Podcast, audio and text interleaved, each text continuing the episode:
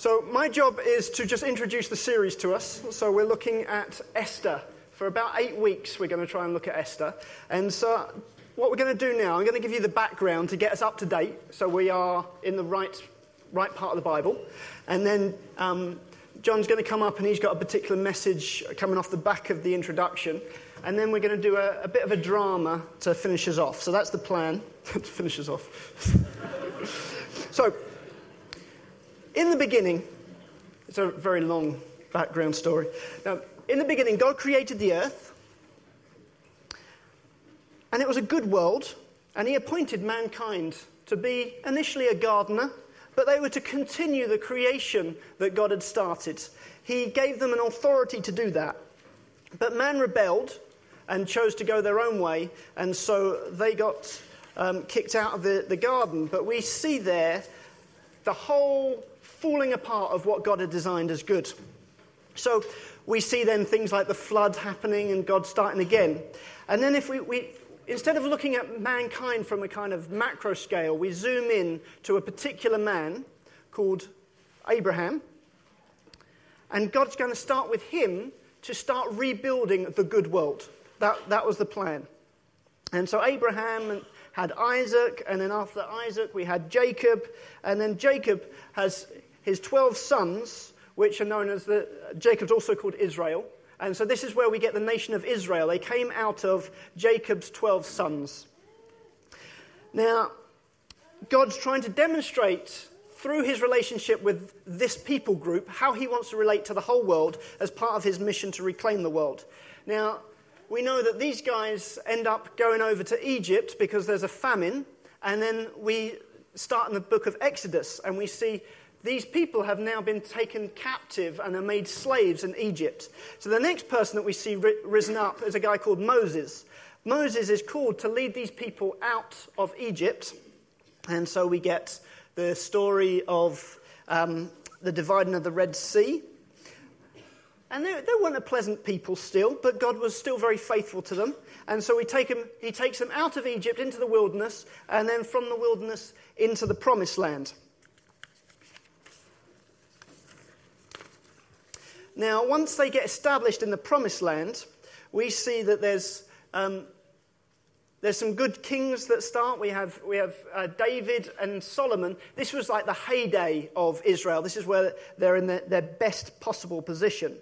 But it doesn't last for very long because after, um, after Solomon, his son and another guy called Rehoboam end up splitting the kingdom and it splits into the northern tribes, which are called Israel, and the southern tribes, which are called Judah. And that's the story all the way through Kings. Now, God is continually rescuing these people throughout all of this time, but it comes to a point where they've continued to rebel against God, so then God chooses to give them over to, to the oppressors. And so we see the fall of the two kingdoms at different points during their history. So the first kingdom, Israel, falls to the Assyrians in 7, uh, 722 BC, and Judah falls to the Babylonians in 597 BC. And so a lot of these people are taken into exile into these uh, various kingdoms and kind of spread across the place. Now, the kingdom of, of Babylon is taken over by the Persians. A guy called Cyrus conquers them in 539 BC, and he inherits all the Jews that have been dispersed into the kingdom. And it's Cyrus that starts the, the process of allowing some of those people to return to their homeland. And so we see the story of Zerubbabel and Ezra being sent back, and they begin to rebuild the temple and then the story of Nehemiah who returns to build the wall. So we pick up the story of Esther in about 483 BC, which is during the reign of a king called Xerxes. He was the fourth king of the Persian Empire. And so that at this point, the empire stretches right across from India, right down to a place called Kush in Egypt, up to Greece over there. It was the largest empire the world had ever seen at this, at this point. And so there's still many Jews still inside Persia. And that's where we get to the beginning of the Esther story.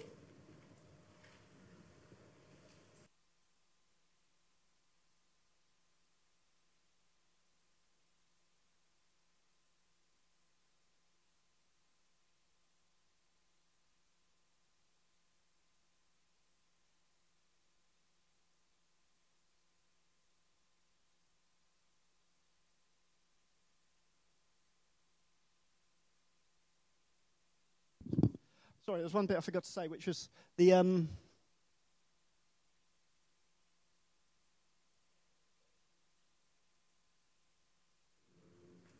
not clicking.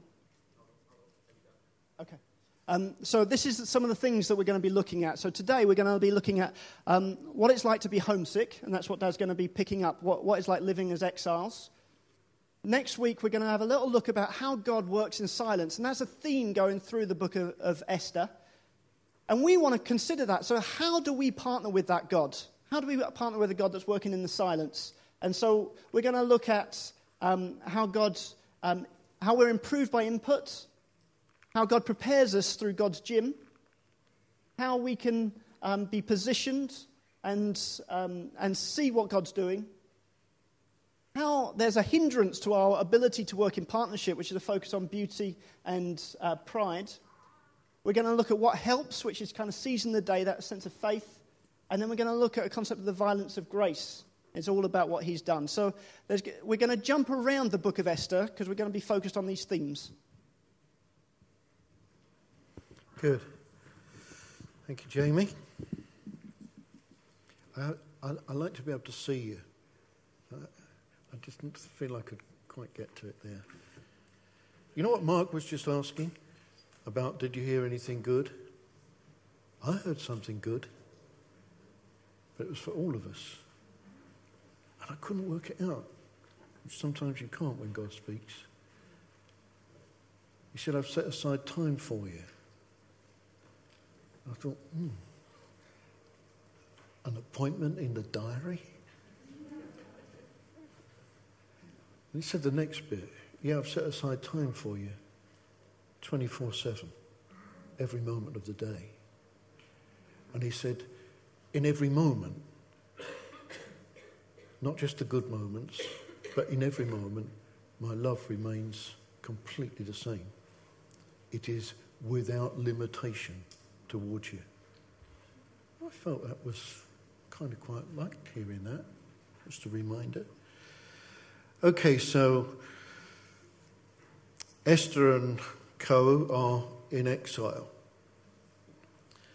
Uh, anybody ever been homesick? Huh? It's a horrible feeling. It's a, I don't quite know how you, how you really explain it. Um, Dawn was, felt homesick once. I think it was when we got married. no,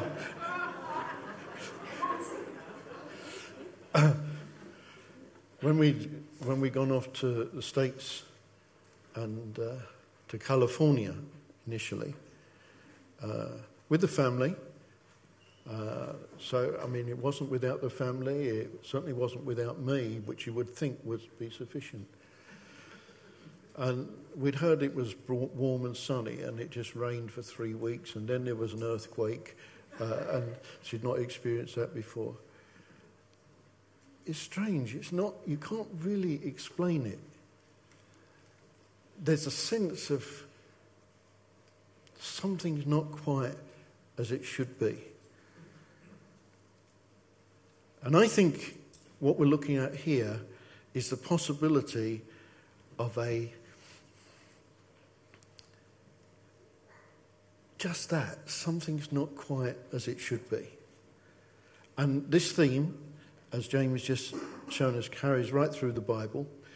Uh, even Jesus, of course, was in exile in Egypt. Um, just, uh, just not nice, horrible time. Um, and of course, the early church was persecuted and ended up being in exiles across a, a wide region of places. And that's how the gospel was spread. Wonder what it must have been like. I think it kind of helps us to understand. Yeah, I think that, that picture's a good picture. Um, can you see it right? If you look at the faces of those children, you know, it's something uncomfortable. You know, we were thinking um, next weekend, next Saturday, Prince and Mary and family arrive. For Prince, he's been here before, but for Mary, all the differences, all the changes. Um, yes, different language, different culture, different values, and this sort of sense of homesickness. But as a people in exile, I think there's something in us that can really feel and experience that. We're living somewhere that isn't home. I'm not talking about discontent with, you know, the fact that we live in glorious good Goodmayes or uh, delightable Dagenham or whatever, but something deeper than that. Something that doesn't quite fit. Something that is an alternative to what we're designed for. Clearly, the the mess that we see in this world. As almost as weeks go by, it, it, you think, what else can they come up with? You know? I'm talking about leaders of nations and things like that. Obviously, in addition to that, there's all the pain and the suffering and destruction. It certainly wasn't God's intent for our home. This clearly is a world that's not as it should be. But we've discovered, and we're en route for a world of God's design. It's like there's something in us that causes us to not fit exactly in what we see in this world. We are exiles. We'd like to save all, but at the same time recognize that we can't or we don't really fit in. Let's just think why we're in that situation. You see, we have submitted our lives to a different king, to a different authority, who tells us that we should stay uh, and recognize and obey the leaders in the land. But there are values, there are principles which they're principles that we see and we see the value of because we've, we've got a new revelation, a new understanding because we've come into a new kingdom. When we made Jesus Lord, when we took him as our Lord, King, we came into a different kingdom, vastly different to the world that's around about us. Therefore, we can agree with the writer to the Hebrews for in Hebrews 13, verse 14, for here we do not have an enduring city, but we're looking for a city that is to come. Again in Hebrews 11, for he was looking forward to a city without foundations whose architect and builder is God. Or Philippians 3:20, but our citizenship is in heaven. And there's a key. Our citizenship is in heaven.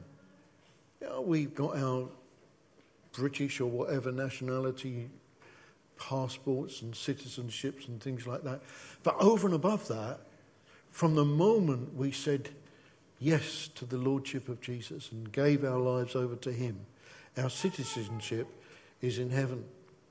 We eagerly await, this is Philippians 3, we eagerly await a Saviour from there, the Lord Jesus Christ. You see, there's something that, that's set into our being. You might call it a memory trace. I like Ecclesiastes 3:11. He's made everything in its appropriate time. He has also set eternity in our heart. Guys, like it or not, we ain't never going to fit uh, easily into this world because we are citizens of a different king. Something has been birthed in us. And we feel that and we, we, we have that sense of what it is to be kind of exiles living here. of course, it brings us back to the thing that we come back so often. It's almost like one of our foundational scriptures in Psalm 84 How blessed is the man, his strength is in you, whose heart, in whose heart are the highways designed, set their heart on pilgrimage. We've been called to that and so much more.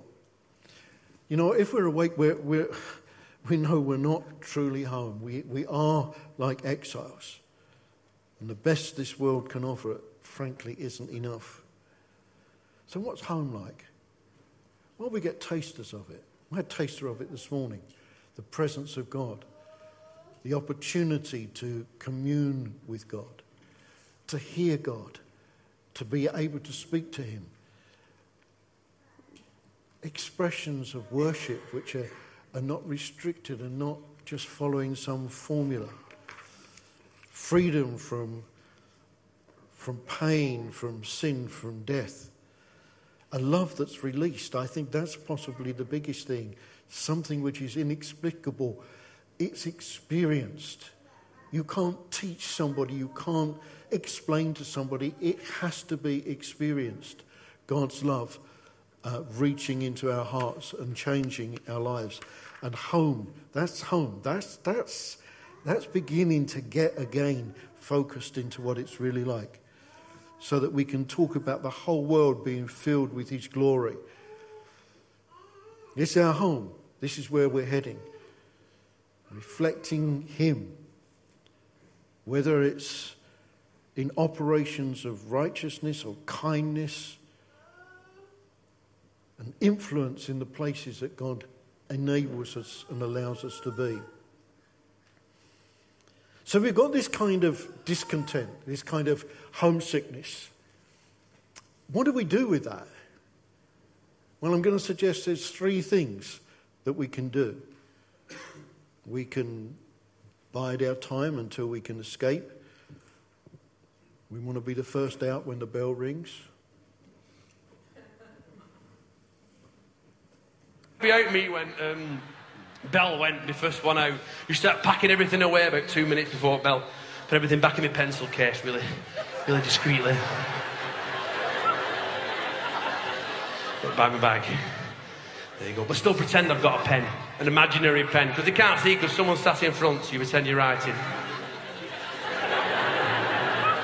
Put, your, put your coat on really discreetly.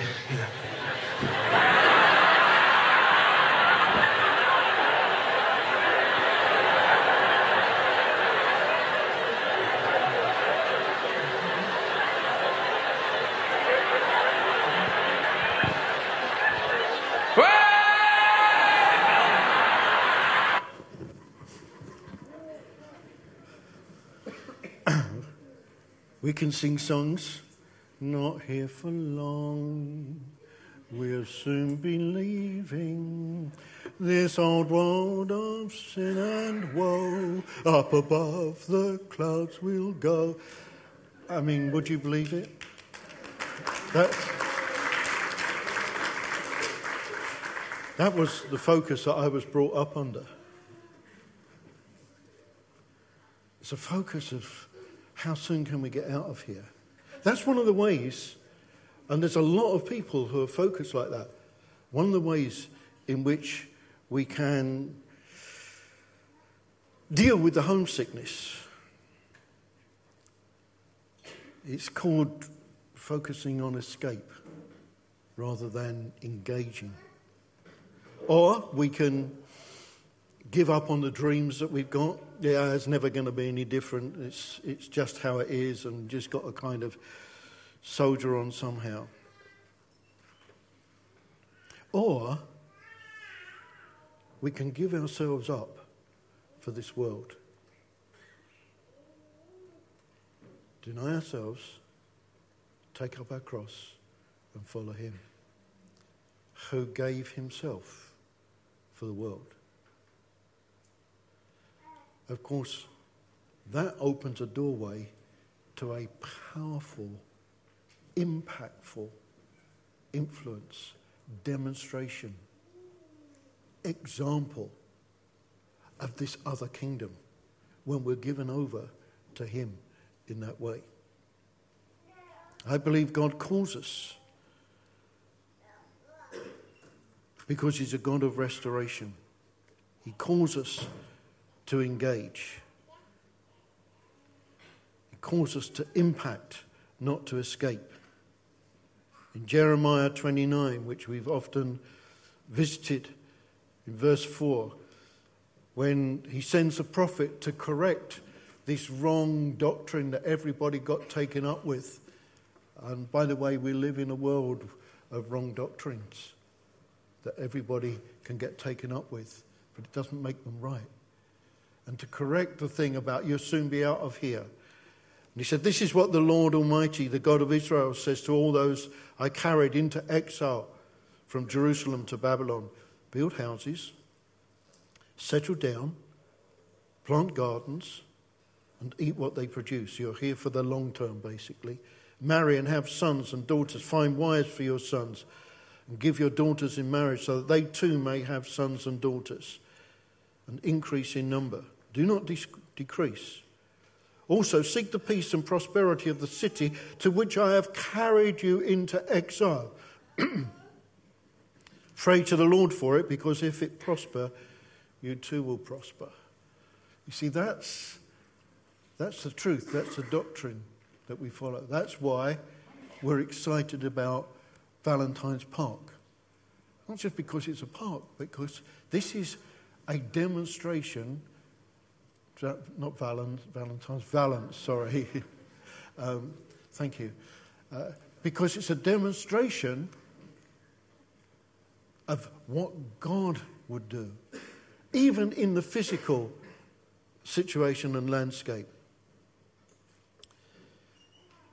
1 Peter chapter 2 verse 11 Dear friends I urge you as foreigners and exiles instruction to people like us to abstain from sinful desires which wage war against your soul live such good lives among pagans that though they accuse you of doing wrong they may see your good deeds and glorify God on the day he visits us. Further than Valence, we were having a little tally up the other day of some of the funding that in recent times, I'm not talking about contracts of the past, I'm talking recent times, that we've managed to, in the goodness of God, bring into the borough for the good of what's happening here and the demonstration of what God is like and the fulfillment of this word. There was a man called Aristides, and he was sent by the emperor, emperor Hadrian to spy out what was happening. These sort of strange Christians. And he was sent through the empire uh, to find out. And he came back having seen them in action, and he came back with a mixed report. But there was something that he said that has echoed right down through the ages, immortal words that he spoke to the emperor. He said, I'll tell you one thing behold how they love one another. You see, this is the instruction that we know we have to follow. That's why community, that's why shared life, that's why expressing love one to another is so important. John 13, Verse 35 By this everyone will know that you are my disciples if you love one another. Also, the Bible talks about being salt in the earth, light in the darkness and salt in the earth. Well, the only value of salt is if it actually brings a distinctive taste that is different to what else is around it. If it's done for, if it's got spoilt, then it's just some white, grainy dust. So there should be a distinctive, there should be a difference. We're people of a different kingdom. We're here in the purpose of God. But we're here also as part of that purpose to demonstrate what He's like. And part, and the most important part of that, is the way we love, and especially loving one another. We're not really talking about, yeah, we're counterculture, but I'm not talking about superficial difference. I'm talking about substantial difference. There were some children that I heard of once that used to play a game in the car called, as we drove, uh, as the person drove along, Spot the Christian. it was not only the method of driving, but, you know, of course, in, there were times when real Christians used to wear hats. But this would be just superficial stuff.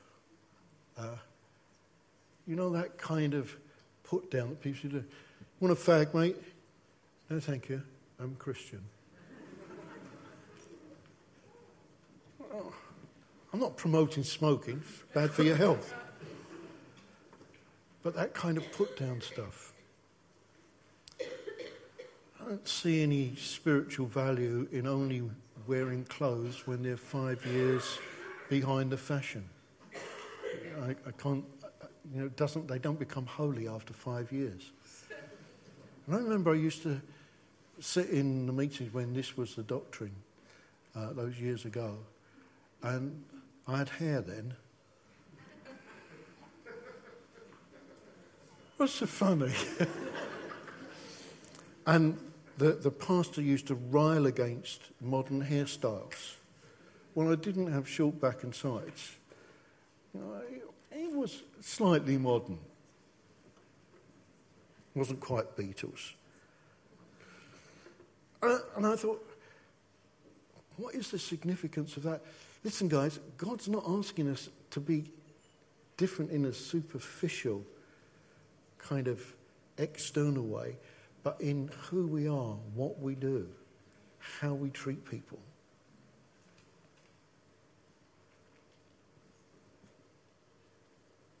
We've got eyes because God has equipped us to see.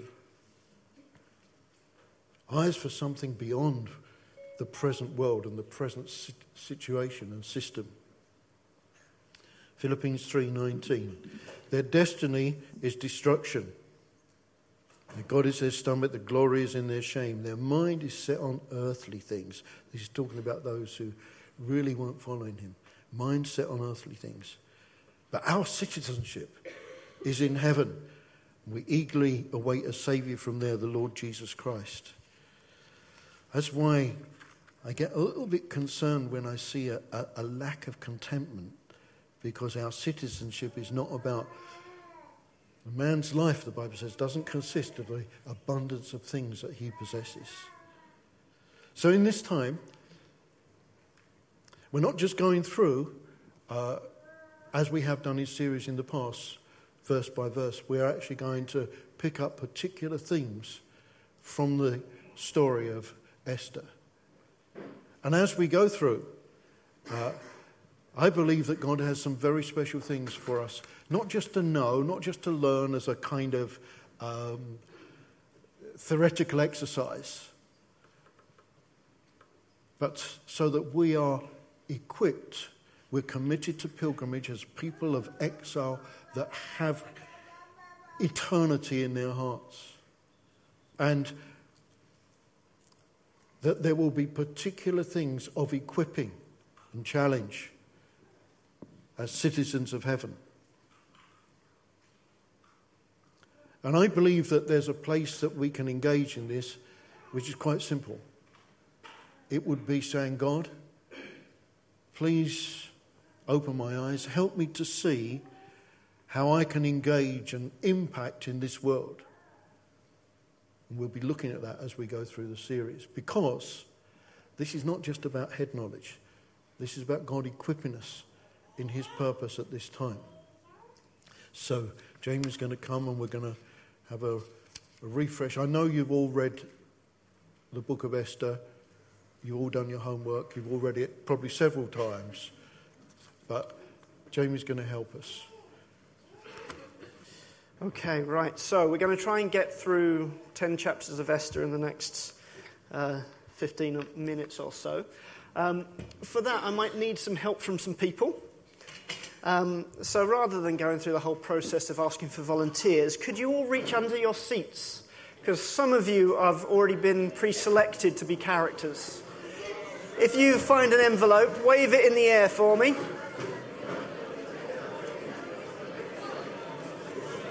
Right up in the air. Okay, we got one over there, one over there. Okay. Fantastic, we got. Okay, right, once you've got your envelope, now, if you've picked up an envelope and you are so desperate not to do it, you may be able to convince the person next to you to fall on the sword for you. All right, once you've got your envelope, come stand next to. Yeah. Right, so come, come stand over here. Okay, my glamorous assistant will get you guys dressed up and ready.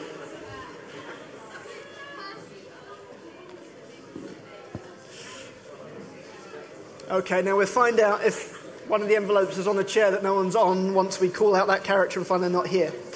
So, we have, um, we just got to make the scene here a little bit. Oops. Sorry, Dave. So we've got a temple, not temple, we've got a palace, some cutbacks. Yeah, just open that one up for us. And we've got to have. Got to have the city gates. So we put those kind of over here. So it just got to use your imagination a little bit, okay?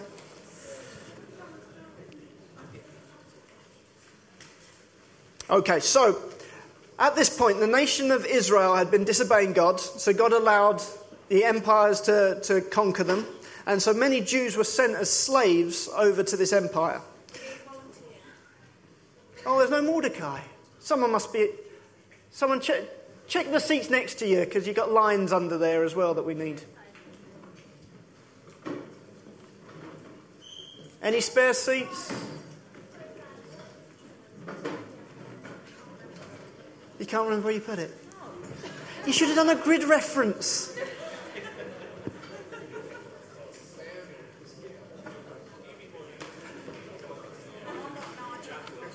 Okay, Josiah come be Mordecai. Okay, right. So, he's not done anything yet. Don't give him a clap. Um, okay, Xerxes. Xerxes, come. So, this is the king of the empire at this point in time.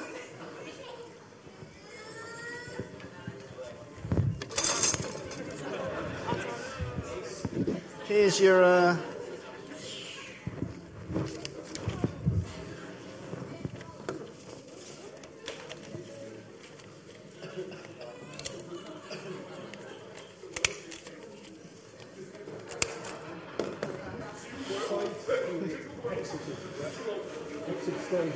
There we go.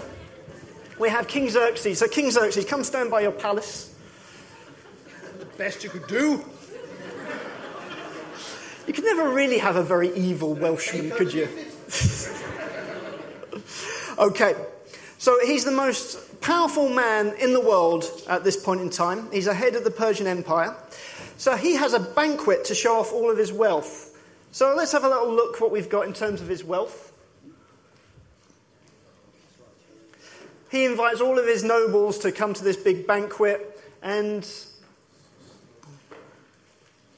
and so it takes 180 days to show off all of his wealth. I mean, that, that's how loaded this guy was. Sorry, the wealth is coming. Just say, Show me the money. It's coming. Oh, that's why they're both same. They're both the same name. No, no, that one. So It's that one. It's that That one. one there. That one. Oh, yeah. Can you project it? Okay, so King Xerxes' wealth. This is what the people are spending. Uh, they're, they're feasting and enjoying all of this wealth. He's got bars of gold like this. He's got loads of US dollars. He's got a big house, five cars. He's even got the original packaging of Chewbacca. Okay? He always says yes when he's offered bags when he goes shopping. And worst of all, Mum, he doesn't even reclaim the pound out of his trolley. So he, he has all this wealth going on. You can blank that down for us. And he wants to show something else as well. He wants to show off his queen, Queen Vashti. Okay?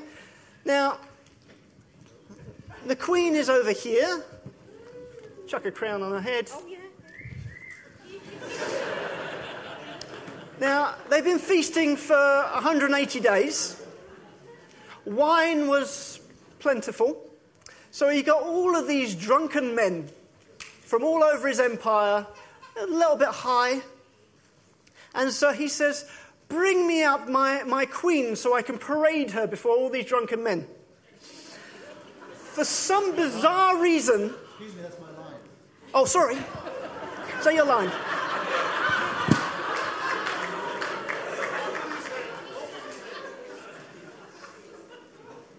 Bring me my Queen Vashti, so that she may parade herself in front of all these drunken men.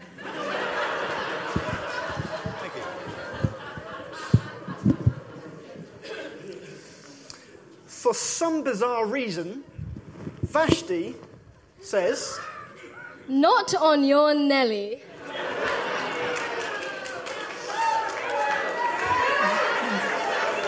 Okay.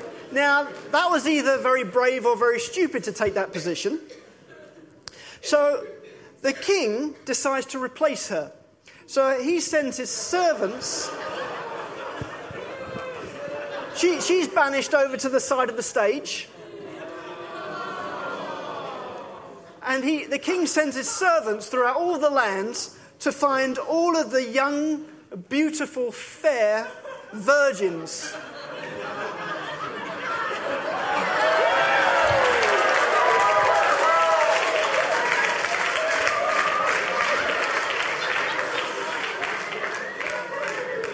Luck of the draw, eh? Thankfully, he's been drinking for 180 days, so it might just work.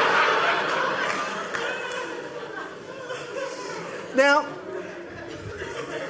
Esther is an orphan, a Jewish orphan, and she was adopted by her older cousin, Mordecai.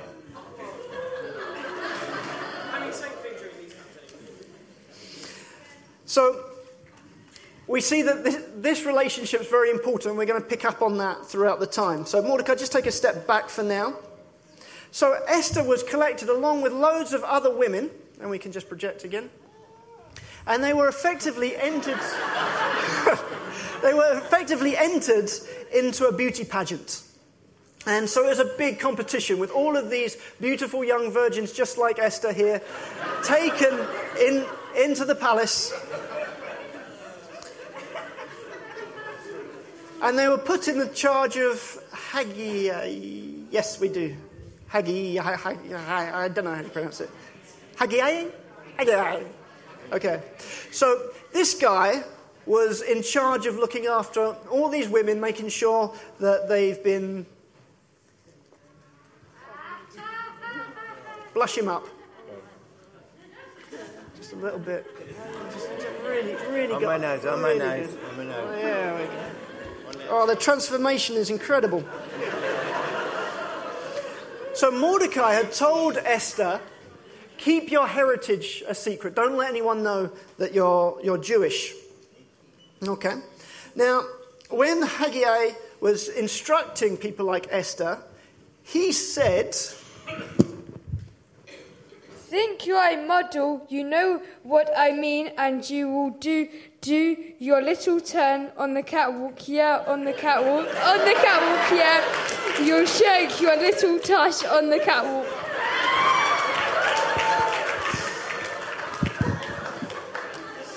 Okay, Hagia, you can go stand back over there for me.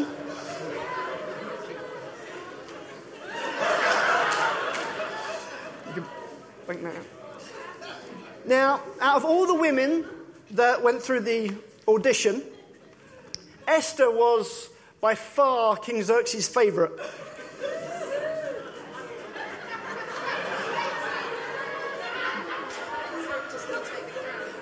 And so, yes, so, in, so he takes the crown from Vashti and puts it on Esther. So Vashti's banished pretty much now. It was a sm- small part, small part. Now, Mordecai liked to keep a watch on Esther to, to make sure she is okay. And he worked by the city gates, which is a place of significance. So he was kind of hanging out there, whilst two plotters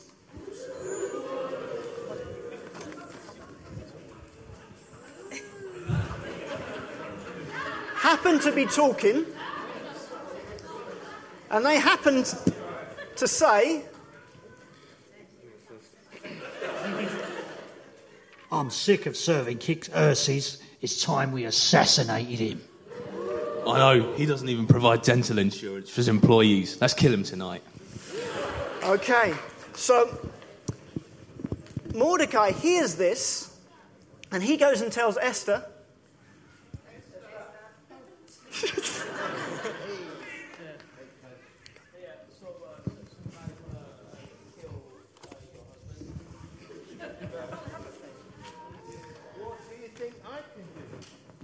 No, no, no, you're not on Slows Lines yet. That's later.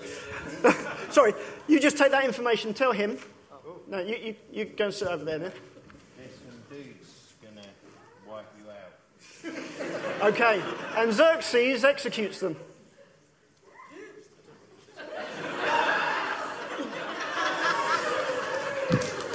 Okay.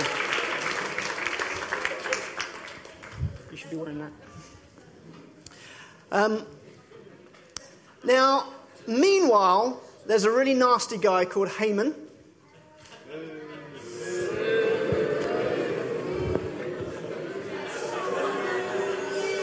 You gotta have a black cape if you're a bad guy.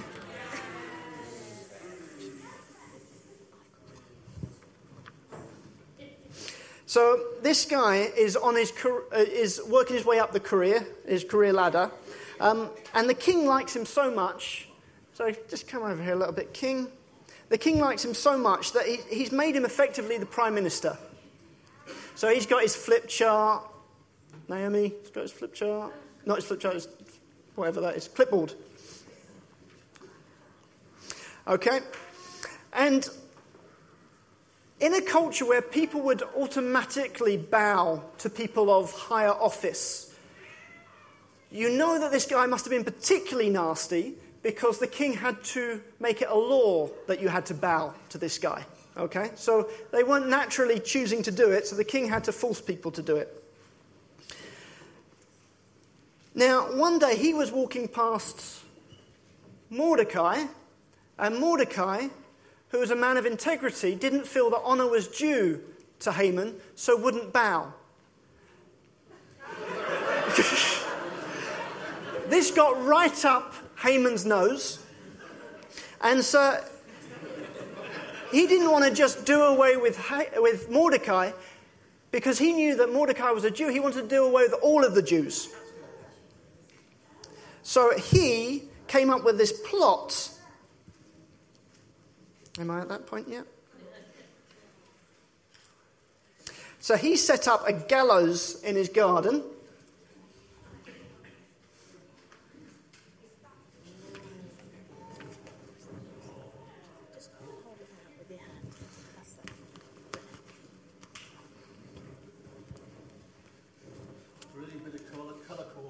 Yeah.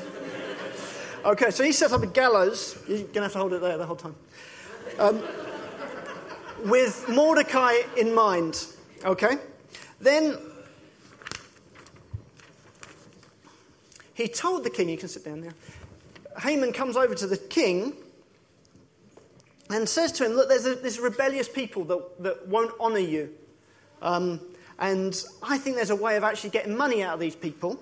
So I've got, I've got an idea for you. And so he opens up his little file of facts and he presents a very important law. And so he convinces the king to sign it. Now, after that's signed, the message is put out throughout the land that on a certain date you're legally allowed to kill your Jewish neighbor.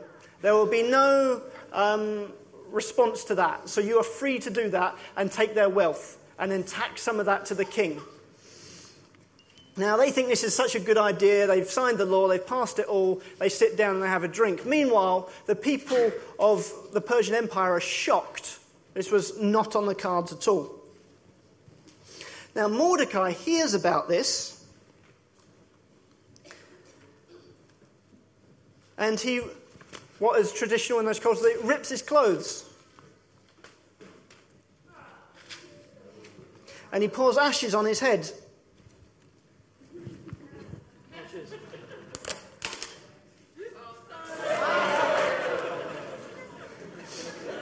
Which was a sign that he was in mourning. Now, Esther hears about him being in this state, and he's not allowed to come actually into through the gates to the to the palace because he's he's not happy enough. Okay, so she's this whole conversation happens through a messenger, so that's got to make it much harder. But I can't be bothered. So, so Mordecai tells her this law has just been passed, and you've got to do something about it. So he says, Oh, you don't have your lines. And I don't have the lines anywhere else, do I? yeah, so it's bad news. This law has been passed. Um, you've got to do something about it. Esther replies, What do you think I can do? I survived just by keeping my mouth shut, and now you want me to speak? Let me see what your next line is so I can guess what it's like. Okay. The, Mordecai says, Look, you're in a tricky position here because if you keep your heritage secret, if you pretend you're not a Jew, either two things will happen. One, someone's going to figure out that you are a Jew and you'll be done for it too. Or God will rise up someone else to rescue the Jews. And once they know that you had the opportunity to do something and didn't do anything about it, they're going to come after you. So you're in a pretty tricky position here. And so she says, I will go into the king, even though it is against the law, and if I perish, I perish. Okay. So he hadn't summoned her for 30, 30 days at this point. Now, the king doesn't sleep alone. It meant that he was having visits from, uh, from his other wives or his concubine. So she's fallen out of favour. So if you approach the king without him having summoned you, you are throwing yourself on the mercy. You're, you're, you're, rolling the dice. It's a risk. Because if he doesn't want to see you, you're, you're done for it. So the only way that you would know that the king has accepted you is if he points his scepter at you. So she enters into the palace, and the king points his scepter at her. Okay?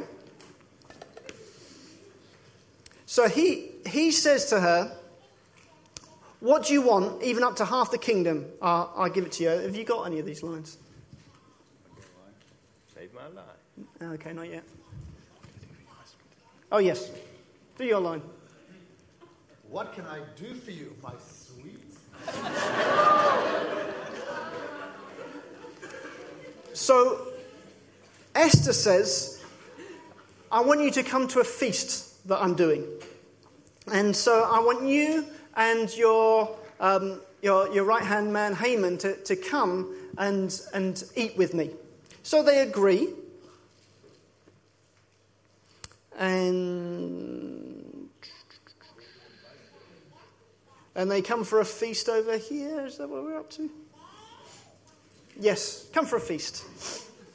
Where's Haman gone? Oh, Haman's there. Okay, so it's, it's again, there's cutbacks. Okay, but, but come over here, and you've, you've got a little bit of wine as well going on. So Esther puts all this on. Yeah, yeah, yeah. They're all going.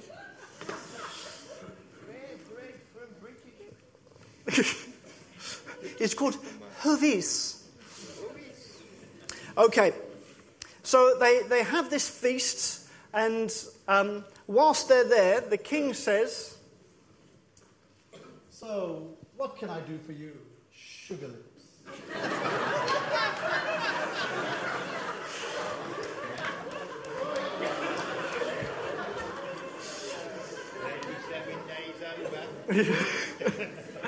so the, Esther says, What you can do for me is come to another feast tomorrow night. The, the both of you come again. Okay? So then they, they, um, they go away. Now, Haman is pretty chuffed with himself at this point. He's thinking, wow, out of all the people in the kingdom, the king has honored me. I'm, I'm incredible. I, I'm, this, is, this is working out well for me. Now, I'm sorry, I'm just catching up with myself. One second. That night, the king can't sleep. So he opens his book that is written for him when different things happen. He's got his dear diary. Now, in this book, he discovers hey, remember those plotters that tried to kill me? And that guy Mordecai saved my life. What, what did we do for that guy? And it realizes we never did anything for him. I didn't write him a card, I didn't send him flowers, I didn't do anything to recognize him. And so he's thinking, what must I do? Now, at the exact same time, Haman, who's been walking the streets thinking, yeah, I'm the bee's knees right now, he sees Mordecai again and he's thinking, oh, I can't stand this guy. Even though all these people honor me, this guy still won't do it. I'm going to I'm to sort this guy out now. You can sit down again. So he comes to the palace to talk to the king because he's going to say to the king, There's this one man that we've got to take out. His name's Mordecai. Now, at the same time, the king's reading this book. There's one guy we've got to honor. His name's Mordecai. What are we going to do about it? So the king calls in um, Haman. Did you have a line? I have a line. Go for it. Haman, what do you think should be done uh, to, for the man the king delights to honor? Now, obviously, if you think about Haman's frame of mind, who's he thinking the king's talking about? So he really hams it up. He's thinking, you know what? I need, I need, uh, I want to be dressed in the king's robe. I want to be uh, paraded around on the king's horse. And I want the highest official saying, This is what will be done for the man that the king delights to honor. So he, he, he tells the king that plan. The king says, Bang, you're on it. That's why you're my, my right hand man, because you always think of the excellent things. Now go and do that for Mordecai. so, do we have a horse?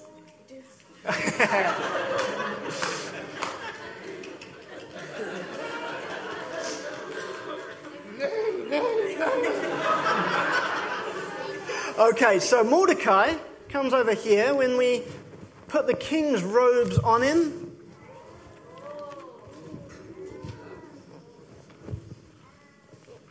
Okay, climb on your horse.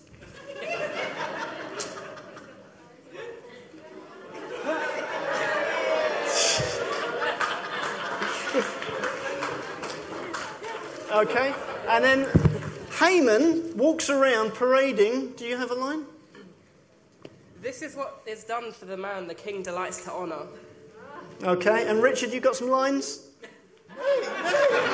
Fantastic. Okay, you can put him down now, save your back. Now, Haman is beginning to think, you know what? Things are looking pretty bad now. I've already started this law in motion. I've already built the gallows for this guy. How can this guy now be executed by the law that I've set in place after the king has publicly praised him like he has? Just as he's thinking that, and he's talking to his family, and his family's saying, Yeah, you're done for, the carriage arrives to take him to the next feast. So, Mordecai, you just sit out there. Esther, you're preparing the feast again. Um, King Xerxes, Haman come back to the feast for the second night. So, having a, a great time. Obviously, I can imagine Haman's mind's a little somewhere else at this point in time. the king asks his question. So, what can I do for you, my honey bunny?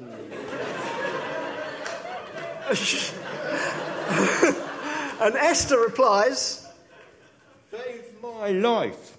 Haman is trying to have me and all my people killed. I am a Jew. I am a Jew. Okay, now this is a, a, real shock and it's an insult to the king. But at the same time, he realizes he signed that law, he's put it into motion, and he can't just stop it because that wasn't the way that laws worked in the Persian Empire. So he steps out of the room so furious and thinking, I'm in a bit of a predicament here. At which point, Haman comes over to Esther and is begging her for his life. The king happens to walk back in at this point, and this doesn't look very good. First of all, no one can be in the presence of the queen without the king, and no one can be in the presence alone. And so Haman is bagged up, at which point one of the servants says, You know what? There's a gallows already prepared that Haman was going to use for Mordecai in his own garden. Why let it go to waste? So Haman is taken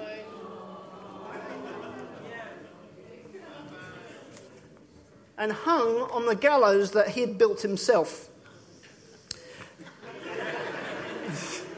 now, at this, this point, the king takes Haman's position and gives it to Mordecai.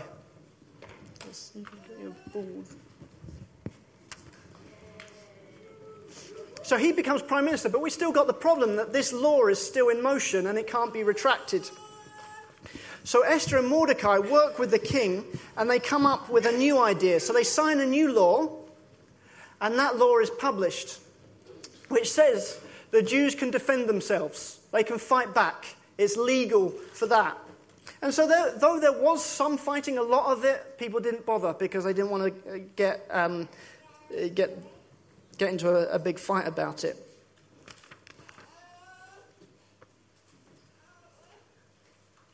And so Esther had used her position to save all of the Jews.